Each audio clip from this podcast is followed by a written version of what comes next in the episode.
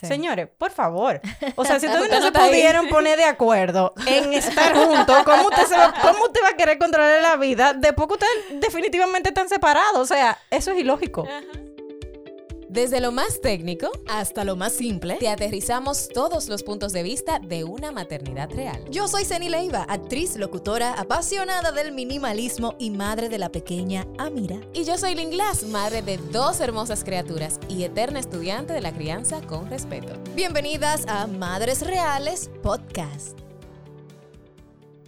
Aquí estamos nuevamente para ti, mami, que nos escuchas con esas ganas de aclarar dudas, de escuchar testimonios y aprender de profesionales. Nos hace muy felices que hayan aceptado con tanto cariño este espacio que creamos para ustedes. Hola, Lee. Hola, Ceni. Bueno, pues hoy tenemos un súper tema que usualmente no es tan tocado, pero que por las estadísticas que vimos en estos días, eh, pues lo cierto es que es una de las situaciones más comunes que están sucediendo en nuestro país, en República Dominicana. ¿Sabía, Ceni, que más de un 86% de los nacimientos vienen de madres solteras?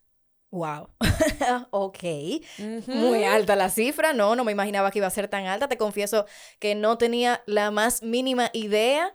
Em, aunque no me parece descabellado, ¿eh? Tampoco. No, no, no, para nada. Y después te voy a explicar por qué. Y es por esto que es tan importante hablar sobre este tema, que también la gente no lo habla. ¿No lo habla? No, yo no, sé, no entiendo. Hay como un estigma también, yo siento, con, la, con las madres solteras. Como Quizás por temor, pero ¿sabes que más fácil preguntan sobre ¿por qué falleció un familiar que por qué la situación, que obviamente no estoy invitando a que pregunten al respecto, pero si, tienen la necesidad de hablar y de buscar madres solteras que sirvan de apoyo para entender la situación, háganlo. Claro, háganlo, porque madre soltera es como es una denominación, o sea, estás casada o estás soltera o eres viuda, o sea, es una situación, no e, eso no te no te valida o te invalida como persona ni como madre mucho menos. Para nada. Mucho menos. Bueno, para eso hemos invitado a Francile Adrover, creadora de la comunidad Single Mom RD en las redes sociales, en Instagram, un espacio para conversar sobre las realidades de ser mamá soltera y lidiar con todos los retos que esto conlleva. ¿Cómo Bienvenida, bienvenida. chicas, hola, hola, gracias por la invitación. Gracias por darme esta oportunidad para llegar justamente a esas mamis que eh, al día de hoy necesitan apoyo y no han encontrado donde poder recibirlo, donde encontrar otras madres que estén en la misma situación. Y de antemano te felicitamos por esa iniciativa de, crear esa comunidad, porque definitivamente, así como no se hablaba antes de depresión y ya hay más conocimiento sobre esto, eh, el madre soltera también es un tema que, se mantiene tabú. Claro. Totalmente. Así que de verdad que has sido bastante valiente y muy bonito de tu parte que hayas decidido crear esta comunidad. Gracias. Definitivamente es difícil porque es algo muy personal, claro. como hablamos hace un ratito. Pero nada, o sea, al final del día, si mi experiencia puede ayudar a dos, tres, cuatro madres, Estás paga. Me encanta porque desde Madres Reales nosotras siempre tratamos de hablar sobre temas, aunque no eh, tengan que ver con mi realidad, con la realidad de Ceni, son realidades de otras Madres Reales y no son menos reales por eso. y no son menos madres tampoco. Y no son menos madres tampoco, gracias Ceni. Eh, pero la estadística que dimos anteriormente, precisamente la vimos en tu comunidad de Single Mom RD. Cuéntanos un poco eh, por qué entiendes que, que haya que tener una comunidad para madres solteras. ¿Cuál es la importancia? Mira, eh, así como tú mencionabas hace un ratito el tema del, del porcentaje, es bueno mencionar que dentro del mismo hay un 16, casi 17% que corresponde a embarazos de menores de edad, que es un tema que está muy en boga ahora mismo, de hecho, con la ley que acaba de promulgar nuestro Gracias presidente. A Dios. Gracias, a Dios, prohibiendo el matrimonio de menores de edad. Pero ¿qué pasa? Como madres, en general, sabemos que no nos preparan. O sea, por ciclo de vida, digamos, sabemos que en algún momento nos vamos a convertir en esposa, que eso obviamente conlleva que, te vas a convertir también en madre, pero no hay un manual. Para ser madres no hay un manual. Imagínate si en una sociedad que espera de ti ser una esposa y madre, tú te conviertas entonces en una madre soltera. O sea, si para ser madre dentro de una familia completa, con ambos padres, no hay una preparación previa. Imagínate para eh, cuando te conviertes en madre soltera. Wow, ¿verdad? Y es un estigma yo creo que viene desde hace tanto tiempo, porque bueno, para muchas que hemos visto la serie de eh, Bridgerton. que se popularizó mucho a principios de año, Em, precisamente se ve en esa época como ser madre soltera es una deshonra. O sea, es, indigno, Y cómo preparaban a las, a las, a las jovencitas para ser esposa, para ser madre. O sea, y fíjate que el propósito de vida de ella giraba en torno a ser madre. Ella no, se, no concebía no tener hijos. Entonces, en esta generación no es el propósito, pero como que cae, se cae de la mata. O sea, obviamente. El, es lo que la sociedad espera. De la sociedad espera de nosotros. Lamentablemente. O sea, hay muchas personas que dicen, ah, no, a mí no me importa lo que dice el otro. Pero al final, tú vas con la corriente realmente. O sea, tú vas viviendo tus etapas, que si terminé el colegio, que si terminé una, una carrera. Eventualmente tú dices, espérate, ¿qué, ¿qué es lo que me toca? O sea, me toca casarme, me toca tener hijos y demás. Entonces, imagínate cuando eso no se da de la forma que nosotros normalmente lo visualizamos, lo idealizamos, lo soñamos, así como las eh, fiestas de 15 años, nosotras las mujeres idealizamos lo que es tener una familia. Claro. Desde la boda, desde, desde todo. Correcto. Todo lo que pero nunca ni en pesadillas nos imaginamos el tema de ser madre soltera. Porque es que no nos casamos para divorciarnos. O sea, quien se casa con la ilusión de eh, sí, yo acepto y vamos a llegar hasta viejito juntos. O sea, tú te casas con esa ilusión. te voy a decir algo. En un posteo que yo subí hace un tiempo, tomando unas vacaciones con mi esposo, sin mi hija, y las personas preguntándome por mi hija, yo digo que mi esposo está en primer lugar. Ay. Ay. Ay, Ay para qué fue, me imagino. Eso ha sido, eso fue un debate intenso en donde me di cuenta que muchas mujeres se casan con la opción de divorcio. O sea, lo ven realmente desde el principio, no, él me puede abandonar, él se puede buscar otra, él qué sé yo qué. O sea, de una vez tú tienes ya ese otro panorama en tu cabeza. Porque es tan común ver los divorcios ahora mismo que bueno, mientras me de mis hijos. Es como que, bueno, no me gustó, no funcionó, bueno, pues ya. Entonces, sí. Eh, sí, o sea, creo que las personas se casan demasiado fácil y por eso se divorcian demasiado fácil. No sabemos cuál es el caso de Francil. Vamos a preguntar a Francil. Bueno, prepárate, prepárate porque yo vengo sin filtro, yo quiero saber. O sea, yo, yo que he estado, eh, eh, gracias a Dios, dentro de un matrimonio estable, nos hemos apoyado mucho, pero cuando vi la cifra, no me extrañó que fuera tan alta, porque con la llegada de un hijo, de verdad, se, se, se mueve el piso, se tambalea tu mundo y hay muchas cosas que si tú no estabas preparado para eso, eh, Ay, sí. ¿no? Y no, y no, y no buscas ayuda, sí. se desborona todo. Porque, y, y, cada uno tendrá sus razones y Vuelven son a ser la pareja. Yo, siento como que tú vuelves a conocer, tú, tú la conoces cuando te casas y después tú vuelves a conocerla cuando Es que, es que vuelves a nacer tú. Vuelves a nacer tú y vuelve a nacer él. Son, son dos personas que evolucionan. Y si no lo hacen juntos, eh, se complica la cosa. Entonces, entiendo perfectamente que después de un hijo, vengan muchas situaciones problemáticas que puedan ocasionar si la pareja no estaba bien estable desde el principio. En otra palabra, eh, marido no amarra, ¿cómo es? Muchacho, Muchacho no, Gracias, gracias. para que no se lo digan por otro lado, se lo decimos aquí en Madre Por favor, no tengan hijos Muchacho para amarrar hombre. Francil, entonces, ¿cuál fue tu caso? ¿Cómo nace Francil como madre soltera? Y me gusta porque tú utilizas ese término también. Es correcto. Nacer. Mira, me gustaría primero decirte cómo, cómo nace una madre soltera en general. O sea, cuáles son las circunstancias, digamos. Bueno, muchas. Sí, pero ¿por qué, ¿por qué hacer esta aclaración? Porque obviamente yo, como Francil, no voy a representar al 100% de las madres solteras. O sea, las problemáticas que yo pueda tener no necesariamente son las mismas problemáticas que están viviendo otras madres solteras que llegaron a esta circunstancia por otras razones. podemos crear un podcast nada más de madre soltera y evaluar todas las eh, opciones que hay. Correcto, pero pudiéramos, digamos, e, enumerar cuatro o cinco que son, digamos, las principales. Está el tema de un embarazo no deseado. Puede ser, podemos, dentro de este, podemos incluso mencionar el, el mismo tema del matrimonio infantil. Está también el caso, digamos, que más se conoce a nivel social, que es el tema de que tú estás en una relación con una persona o probablemente no estás en una relación con una persona, tienes relaciones sexuales y se da el embarazo eh, no deseado. Está también el tema de enviudecer, O sea, que dentro de un matrimonio se pierda a la pareja. Y está el tema también del divorcio. Hay algo que está también eh, teniendo mucho crecimiento, no necesariamente en el Caribe, pero sí sobre todo en Europa, el tema de ser madre soltera por decisión propia. Ah, claro, claro. Quiero tener mis hijos, pero no tengo pareja. Correcto. No, y se da sobre todo en, en, en estas áreas, en estas regiones, por el tema de que, a diferencia de, de los latinoamericanos, nosotros normalmente para el resto del mundo nos casamos temprano, de edad me refiero.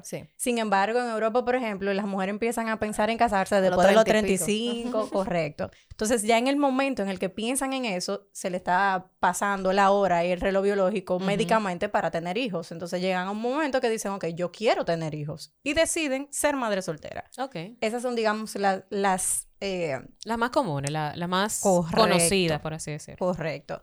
Ahora, mi caso particular es justamente de divorcio.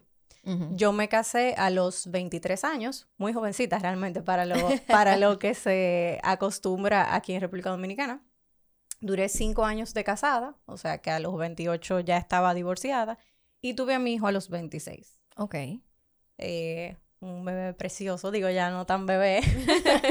¿Fue planificado o Fue planificado. Fue planificado, o sea, estaba algo de mutuo matrimonio, correcto, fue muy esperado, fue amado, o sea, la, la, situación ideal que hablábamos al principio. De la habitación, de... claro, la ilusión de armar la cuna, armar, eh, comprar todo, pintar la habitación, todo eso nosotros lo vivimos, el baby shower, el mismo tema de planificación de boda. O sea, todas las etapas de mi vida hasta ese momento se habían dado como yo la había planificado. Excelente. ¿Y qué pasa?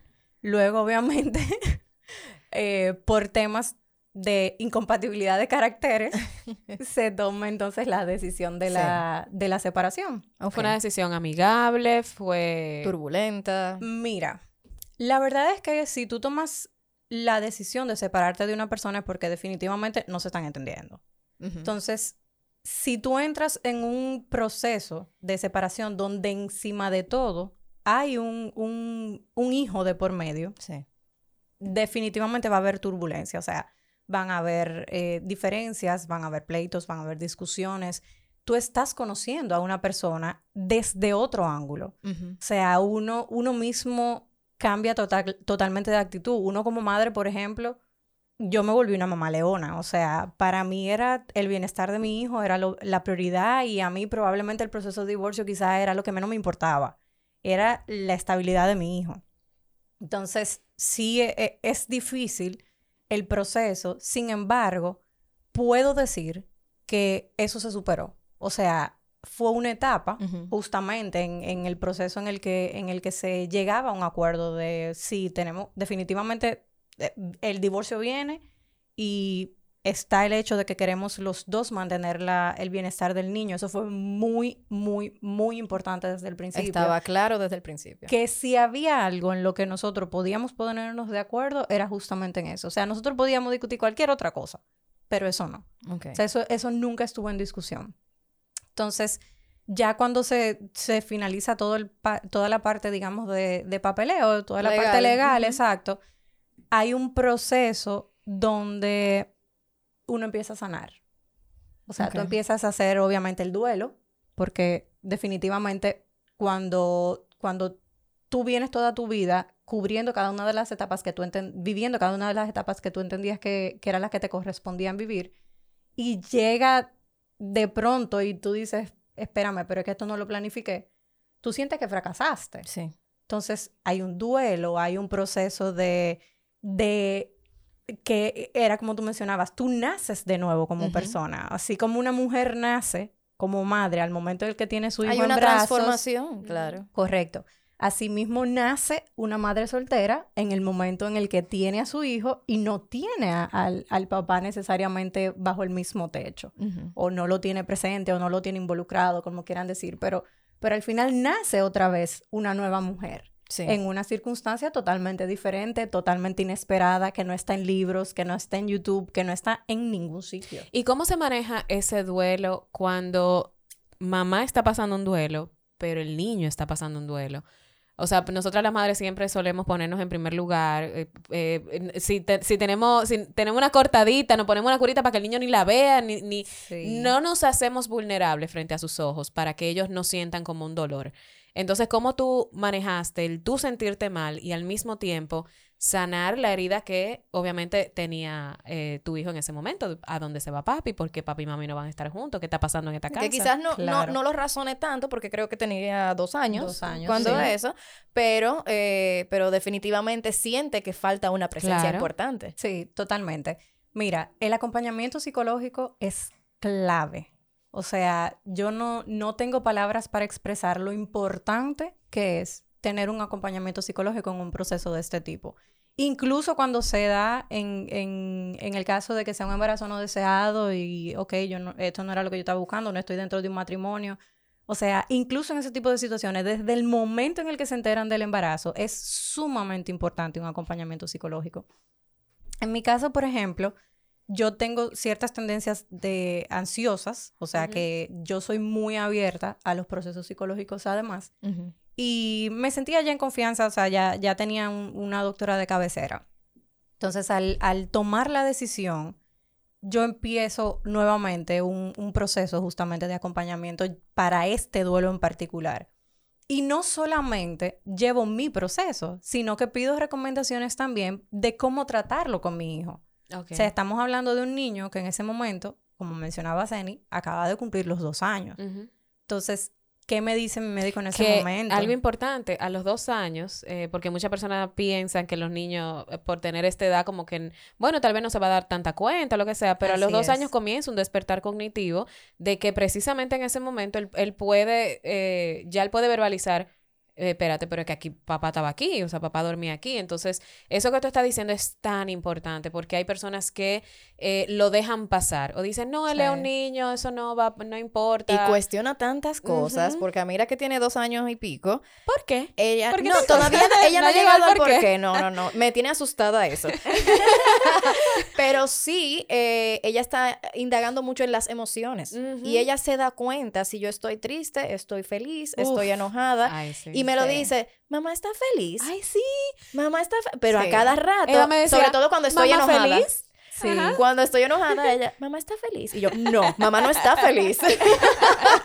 eso es muy importante, claro, eso es muy importante porque tú le estás enseñando incluso a ponerle nombre a las emociones. Y que las emociones no son malas, son emociones. Totalmente, exacto. Entonces, eh, la recomendación que me hacen en ese momento justamente es que a pesar de que el niño tenía dos años, nos sentáramos con él como pareja como padres, hablar con él sobre lo que venía. Qué bueno. La gente dirá, bueno, pero eran dos años, o sea, que era lo que podía asimilar de lo que ustedes le estaban diciendo. La verdad es que definitivamente mi hijo en ese momento no hablaba, o sea, todavía él no tenía palabras, pero no, no, no. No era de que una conversación. exacto, no hilaba una oración y demás. Sin embargo, te puedo decir, primero fue muy duro decirle, obviamente, cada uno a nuestro hijo, como, mira, eh, mami y papi no, no van a seguir juntos, pero nosotros queremos que tú sepas que nosotros siempre vamos a estar ahí para ti, que tú siempre vas a ser una prioridad para nosotros, que a ti nunca te va a faltar el amor, que a ti nunca te va a faltar el apoyo. O sea, independientemente no estemos juntos, tú siempre podrás contar con nosotros. Definitivamente decirle eso a un niño de dos años, para mí misma, es como, conchale, te choca, eh, le puedo estar robando su infancia, le puedo estar robando tantas cosas. O sea que es realmente difícil.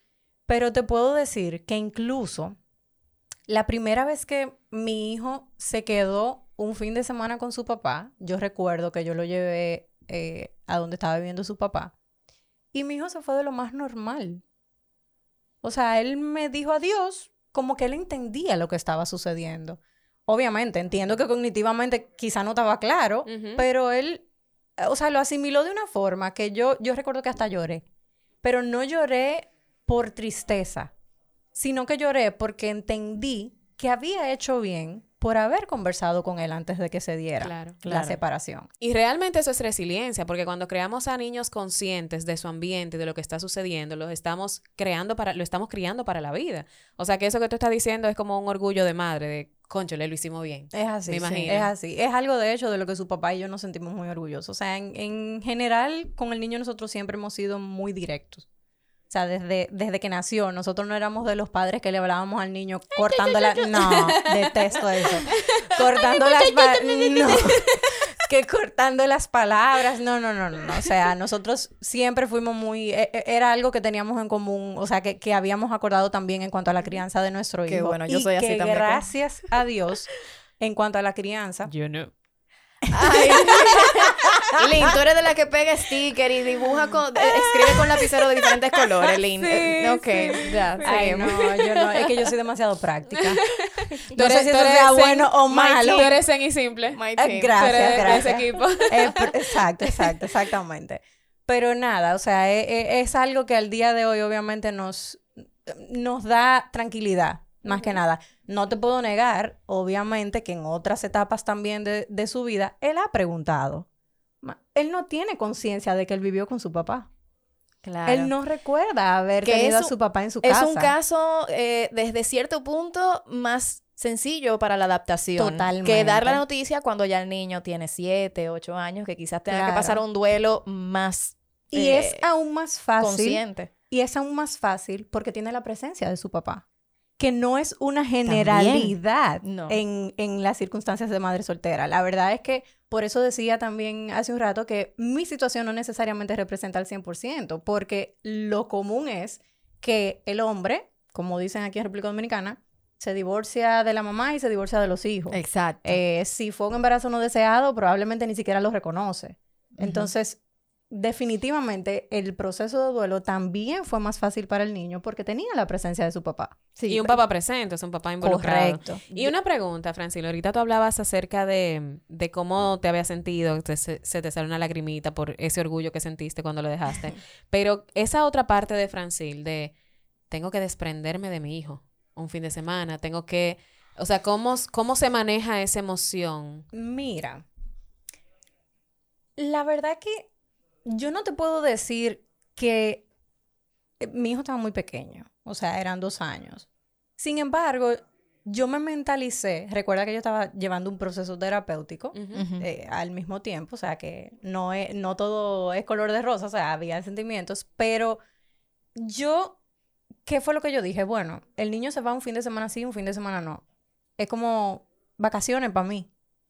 Literal. ¡Qué O sea, real! ¡Literal! ¡Qué real! O sea, yo, Pero eso es ya genial. yo me estoy imaginando, dije, ay, tú no te imaginas, yo llegué a mi casa vacía, que, me dije, freedom. Óyeme, teniendo, teniendo al marido dentro de la casa, cuando Gracias se queda con los, respuesta. cuando se queda con él o los niños por unos minutos, por media hora, por una, eso es un alivio tremendo. Sí, O sea claro, lo que- que pasa es que usualmente eso no se dice, pero gracias. Es la verdad. Ay, qué bueno, ¿qué te digo? Loca, yo me No. fui con mis amigas, bebé. ¿Qué te digo? no recuerdo haber hecho eso al principio. Sin embargo, déjame decirte que yo sí he sentido nostalgia de no tener a mi hijo ahora que está más grande. ¿Qué? Porque me hace más compañía. Ya. O sea, mi hijo es un viejo atrapado en cuerpo de un niño. Entonces, ahora mismo me hace más compañía que cuando era bebé. Entonces, en ese momento, en, en mi familia, no hay, o sea, el único niño es él. Y él tiene, del lado de su papá, tiene unos primitos. Entonces, para mí era como que, ok, él va a compartir con más niños. O sea, yo sabía que eso aportaba a su desarrollo. Claro. Entonces, yo no lo veía para nada como un desprendimiento. De hecho, algo que pasa mucho también, y de hecho a mí me pasó también, que las madres solteras tratamos, cuando hay, cuando hay presencia del papá, tratamos de controlar incluso lo que pasa en el ambiente del niño cuando está con, con su familia paterna, cuando está con su papá.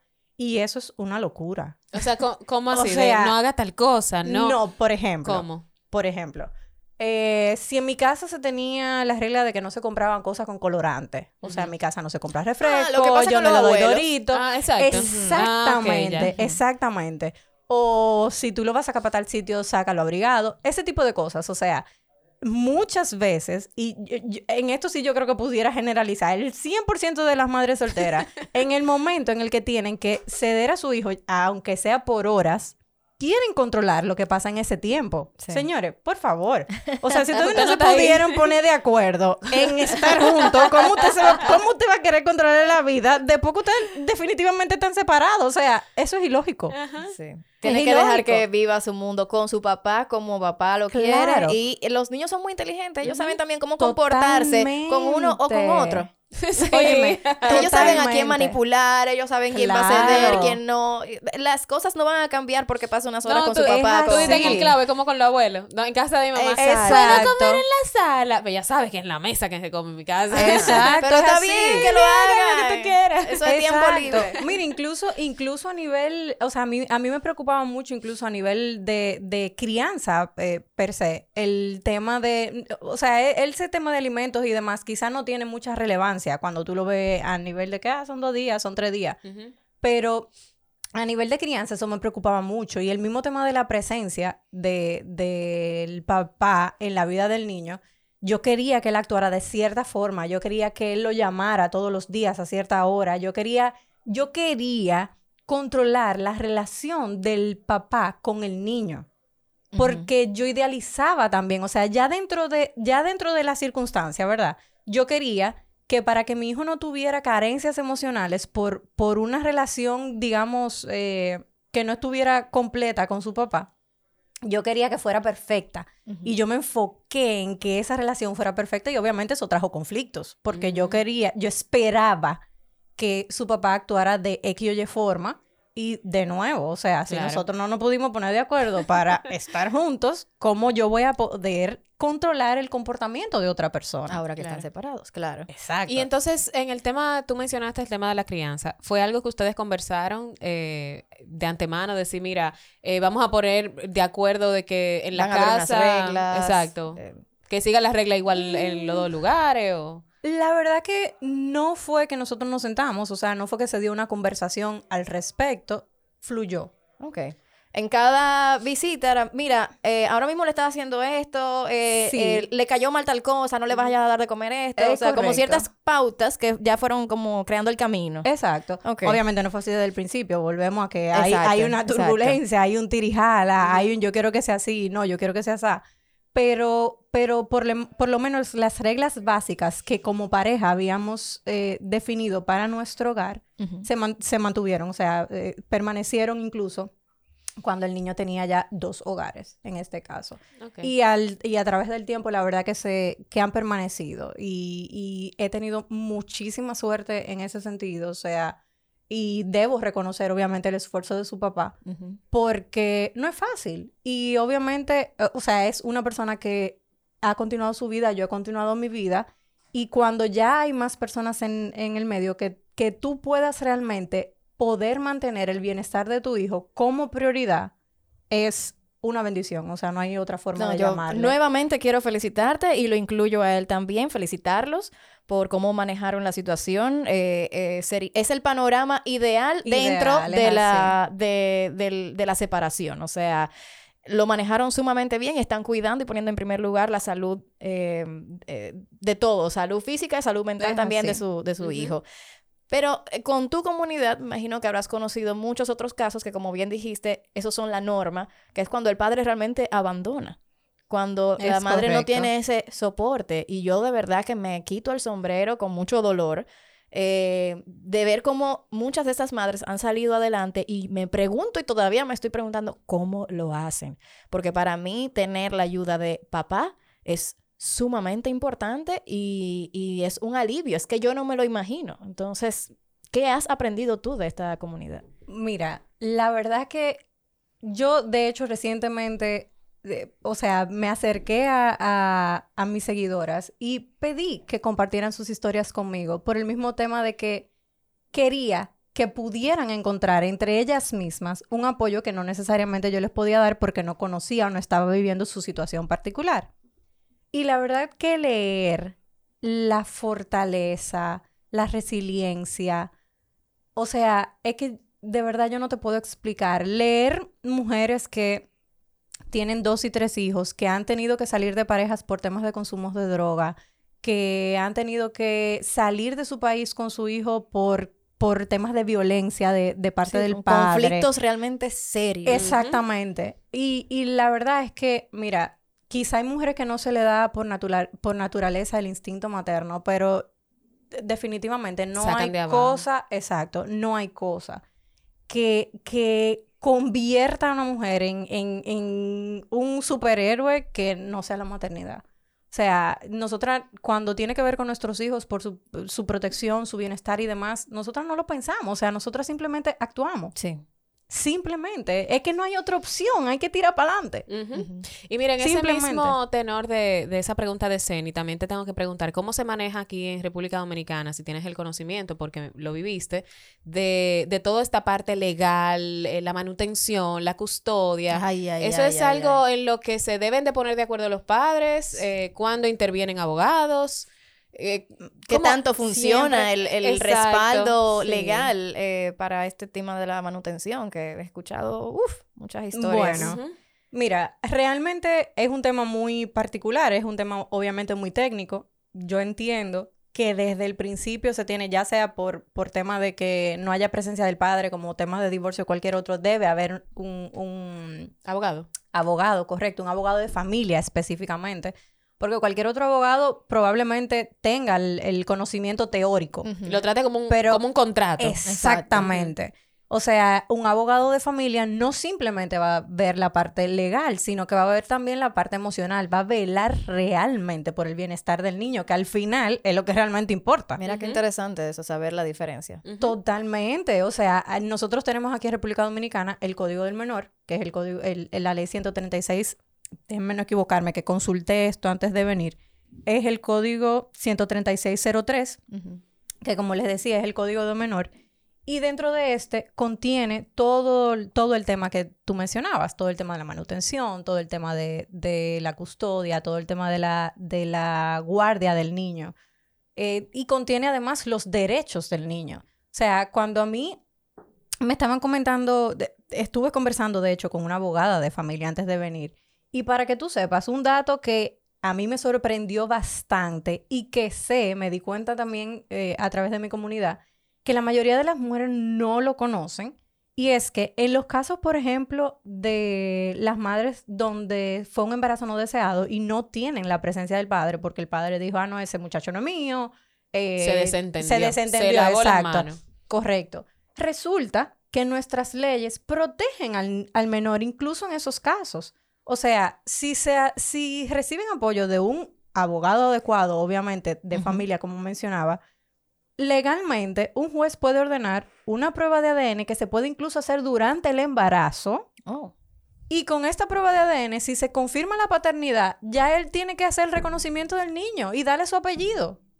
La paternidad es uno de los derechos del niño. O sea que... El apellido es uno de los derechos del niño. Wow. Pero ¿qué pasa además con esto? No solamente que lo ignoramos, sino que muchas mujeres eh, cuando viven esta situación dicen, yo no voy a tirar ese pleito, yo no lo necesito, yo puedo tirar sola para adelante, yo, o sea, yo puedo cuidar a mi muchacho sola. Eso tú lo oyes, mira, diario. Pero ¿qué pasa? Estamos hablando de los derechos del niño. Exacto. No, es lo, que, tú emocionalmente quieras. O puedas, claro. Correcto.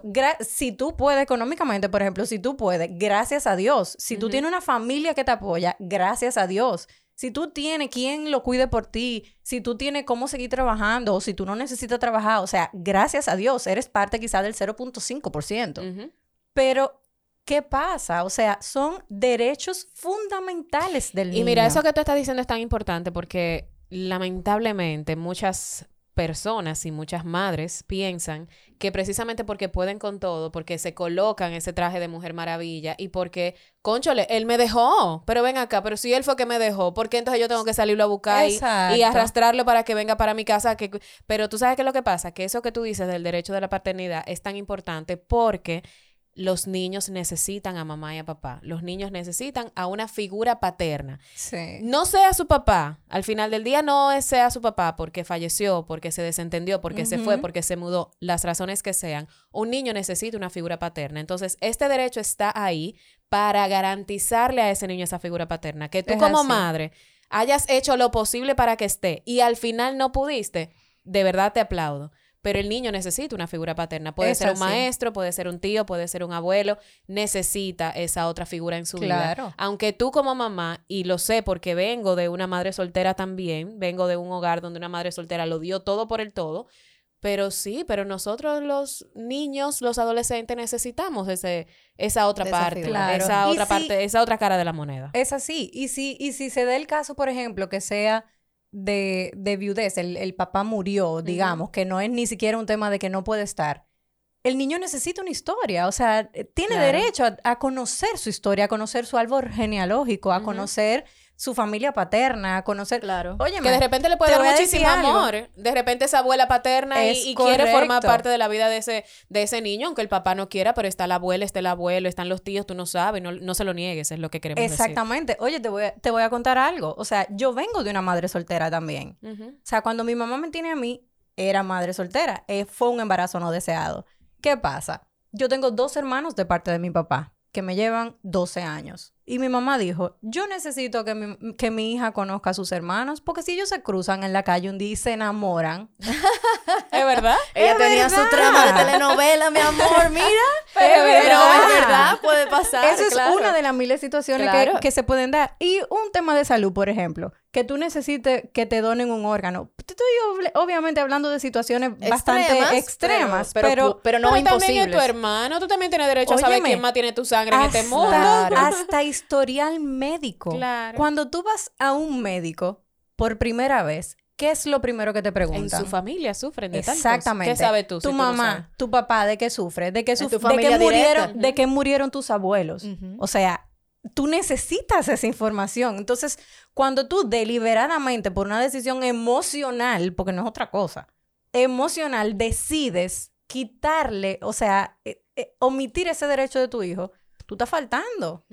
Tú estás faltando y no estás pensando en tu hijo, estás pensando en ti, en tus emociones, en lo que tú estás sintiendo en el momento. Correcto. Y muchas madres también que utilizan esa emoción eh, para, eh, ¿cómo se diría esto? Como para mm, subyugar al, al, a la pareja que no fue. O sea, yo voy a, no te voy a dar el niño el fin de semana porque, eh, porque tú no te lo mereces, porque tú no quieres estar conmigo, entonces tampoco vas a estar con tu hijo. Cuando usan al hijo para eso, eso, feo, eso es terrible también, señores. No pongan al niño en el medio que, no se lo merece. sufre es el niño. O sea, ¿cuál es la necesidad de si una relación no se dio, si una relación no funcionó? O sea, así como la otra persona tiene derecho a rehacer su vida, tú también. O sea, tú como mujer tienes derecho a ser feliz. Lo que pasa es que aquí en, en, Latinoamérica, no nada más República Dominicana, la mujer normalmente, cuando se convierte en madre, se olvida de sus demás roles. Entonces, cuando nos cuando nacemos como madre soltera, nosotras nos enfrentamos en esta realidad de que yo nada más soy mamá, pero yo tengo que ser mujer de nuevo. O sea... ¿Por qué que nos encanta como cargar de más?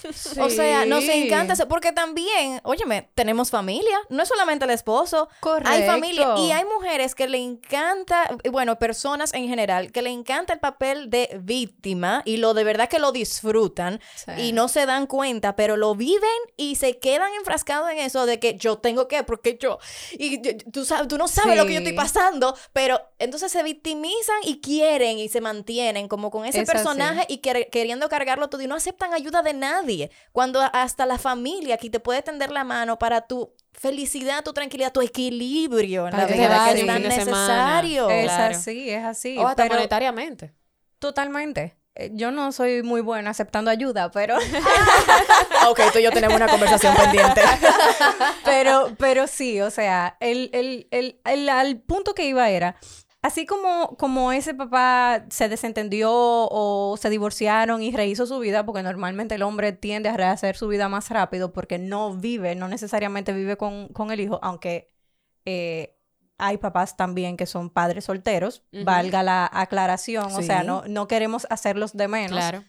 Pero normalmente para el hombre es más fácil eh, rehacer su vida porque el, niño o la niña no vive con él. Eh, en cierta forma es como si tuviera un matrimonio donde no hubieran hijos hasta el momento en el que tienen que llevarse un fin de semana, una semana para compartir en el verano, lo que sea. Pero para la mujer, hasta el hecho de, pensar en, en date, o sea, en, empezar a conocer una nueva pareja, es un tema. Es un tema. Claro. es una problemática. Entonces, hay muchas que prefieren o, o, se quedan en su zona de confort de yo soy mamá y esto fue lo que me tocó, esto fue lo que me trajo el barco. O tal vez no quieren ni siquiera eh, pensar en cómo yo ahora voy a mm, entrar otra persona a mi casa y explicarle a mi hijo que este no es el papá. Entonces, a veces por ahorrarse esa conversación, dicen, mira, mejor yo me quedo así. Y además, o le fue también, también el temor, quedó tan marcado. El temor de llevar a una persona que tú estás conociendo y tú, tú, tú estás protegiendo a tu hijo. Yo puedo entender que, por ejemplo, sobre todo si es una niña, Claro. Bueno, y da igual, porque sí, casos hay de todos tipos. y tú entras a un hombre en tu casa, eh, es complicado. O sea, es eh, así. y hay que, ya es un dating que, que, que tiene estrategia, tiene que ser, bueno, vamos a salir, tiene que ser fuera de la casa, pero tengo que programar, que entonces el niño se va a quedar en compañía de la abuelita. Y que no te vean mucho para que no pregunte. no, pero mira, y tal los prejuicios también, para tú empezar a salir. O sea, el prejuicio del, del hombre hacia la mujer. también. Porque, ¿qué pasa? Eh, es una mujer experimentada. es lo pensarán, lo pensarán porque dicen, ella no salió de su casa, ella Ojalá ya fuera tiene muchacho. Ojalá fuera eso. Es un tema de esta mujer ya se casó, ya tiene un hijo, ya está lo que quiere vivir su vida. Mm. Entonces, no tenemos que tener nada en serio. O no quiero cargar con esa responsabilidad de un, paquete que no es mío, porque lo ven así. Exactamente. O no quiero tampoco bregar con un ex esposo que va a estar también, en el medio toda la vida porque siempre va a ser el padre de ese hijo. O sea, son muchas cosas. Siempre va a estar en el medio, Siempre va a tener ¿Las has vivido, Francil? O sea, en carne propia, has vivido este tipo de cosas. Totalmente. te, soy honesta. Yo le tengo miedo al proceso de, de cita, o sea, de conocer gente. Por eso mismo. wow. Le tengo miedo. Sobre todo porque lamentablemente estamos viviendo un tiempo donde no quiero generalizar, pero a nivel de relaciones, tanto del lado de la mujer como del lado del hombre, todo es tan fácil. Y hoy no acotamos, mañana me acoté con otro. Y es como que, o sea, como que a nadie le cuesta nada estar con una persona una noche. Entonces, las que sí queremos relaciones funcionales, las que sí queremos relaciones sanas, estables, tenemos el mercado dañado. Porque entonces salimos... las opciones que normalmente quedan son hombres divorciados con hijos que podrían entender un poquito mejor la situación. Pero entonces el hombre divorciado con hijo normalmente entiende que se liberó. Ay, ay, ay. Entonces tampoco está buscando algo muy serio. tampoco está buscando algo muy serio, por lo menos por los primeros dos o tres años. Entonces ya cuando vienen a, a, querer formar una familia, tiene que ser, tiene que ser un hombre que tenga una formación muy familiar, o sea, que sea muy de hogar. Y que haya quedado él marcado, como haya quedado, conchole, no se me dio mi matrimonio, entonces que yo eso ahora fuera realmente una prioridad para, para ese hombre. si, si no había sido una prioridad, si solamente lo había hecho porque la sociedad eso era lo que esperaba de ellos, o su familia eso era lo que esperaba de ellos, no va a ser así. Va, lo va a ver como, me salvé, voy a, disfrutar, voy a disfrutar mi vida de nuevo y y para adelante. Eventualmente se casarán de nuevo porque llega un momento en el ciclo de vida que tú lo que necesitas es un compañero o una compañera. Y llega, no digo que no, pero es como te digo, o sea, para nosotros el mercado está dañado. Yo salgo a la calle y tengo miedo. Wow. De que me, a mí, gracias a Dios, por ejemplo, nunca me han mandado un trago. Gracias a Dios. De que no sabrías cómo reaccionar. No, no, no, para nada. Para nada. O lo tomaría del lado malo también.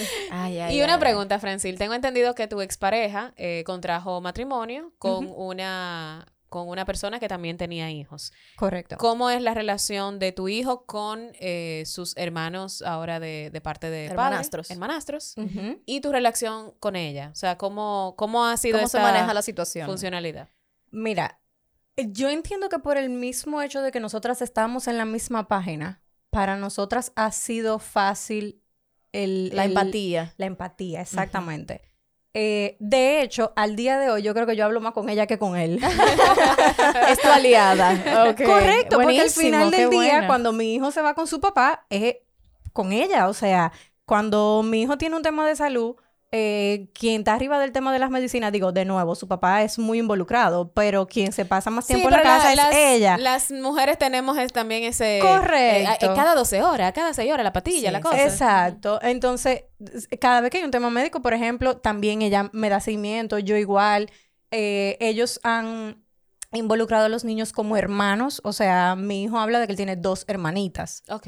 Eh, y se llevan súper bien. De hecho, lo que se llevan es un año entre uno y otro. O ah, sea, es una escalerita. Eh, y se llevan súper bien, como los niños normales, una familia normal, tiene su pleito de vez en cuando, pero, pero se llevan bien. Eh, y nosotros igual, o sea, no te puedo decir que nosotros tenemos una amistad de que somos hermanas, porque entiendo que todavía el tiempo no ha sido suficiente quizá para que eso se pueda dar. Puede que sí, puede que no, nadie lo sabe pero gracias a Dios tenemos una relación bastante abierta, o sea, como te digo, yo converso más con ella que con él. ¿Y tú qué mensaje le darías a, las madres solteras que están escuchando en este momento, que de repente están naciendo, como tú bien pusiste y dijiste, están naciendo nuevamente y se están enfrentando a todas estas situaciones, pero es algo nuevo para ella. Ya tú estás un poquito más del otro lado, ya tú estás con un acompañamiento psicológico, como tú has dicho. ¿Qué tú les recomendarías? Mira, Definitivamente era como mencionaba eh, al principio, tener un acompañamiento adecuado, eh, buscar agarrarse de todos los grupos de apoyo que, a los que tenga acceso, ya sea su familia, ya sea su grupo de amigos, hablar, o sea, abrirse, realmente decir lo que están pasando, decir lo que están sintiendo, lo que están viviendo. Si no hablamos, la ayuda nunca va a llegar, eh, los problemas simplemente se van acumulando, nosotras nos vamos haciendo película en la cabeza y entendemos que el mundo se nos va a acabar y señores, no se acaba. La vida sigue. Eh, es simplemente una circunstancia más como se pudiera presentar cualquier otra circunstancia en la vida. Uno evoluciona. Totalmente. O sea, aún dentro de un mismo, aún dentro de una situación ideal, uno evoluciona. Entonces, no se va a acabar la vida. El punto es buscar las herramientas necesarias que nos ayuden a que en el día a día nos haga la carga más ligera. Tan solo eso. Buenísimo. Me encantó, me encantó eh, esta forma de finalizar porque eh, definitivamente lo que tenemos es que buscar ese equilibrio, esa, ese llenar esos espacios, no precisamente con lo que uno tenía como ideal, sino con lo que, con lo que de verdad te va a servir, las herramientas que de verdad tú vas a usar de ahora en adelante eh, en el camino y no quedarse estancado en la misma página porque no sirve de nada, hay que seguir adelante. Así que gracias por abrirte con nosotros y por contar tu experiencia tan personal y por supuesto compartir todo lo que has aprendido a través de tu comunidad. Single Mom RD, la puedes seguir en Instagram, ¿verdad? Me encanta, me encanta y además de que está sirviendo no solamente de testimonio, o sea, no estás utilizando tu testimonio, sino que sé eh, de muchas iniciativas que vienen eh, posteriormente ahora en el 2021 de cómo servir a estas madres con acompañamiento psicológico, como tú has dicho, y cómo crear un espacio para que ellas puedan desahogarse y puedan encontrar un espacio seguro. Así que muchísimas gracias, Francil. Eh, nosotras nos despedimos en este episodio de Madres Reales Podcast. Recuerden que pueden seguirnos a través de las redes sociales, Madres Reales RD. Ya empezaremos a abrir otros espacios para que ustedes puedan compartir con nosotros de directa. Y por supuesto, recuerden que pueden suscribirse para que todos, todos los martes puedan escuchar un episodio nuevo de esta comunidad. Muchas gracias y nos vemos en un próximo episodio. Bye.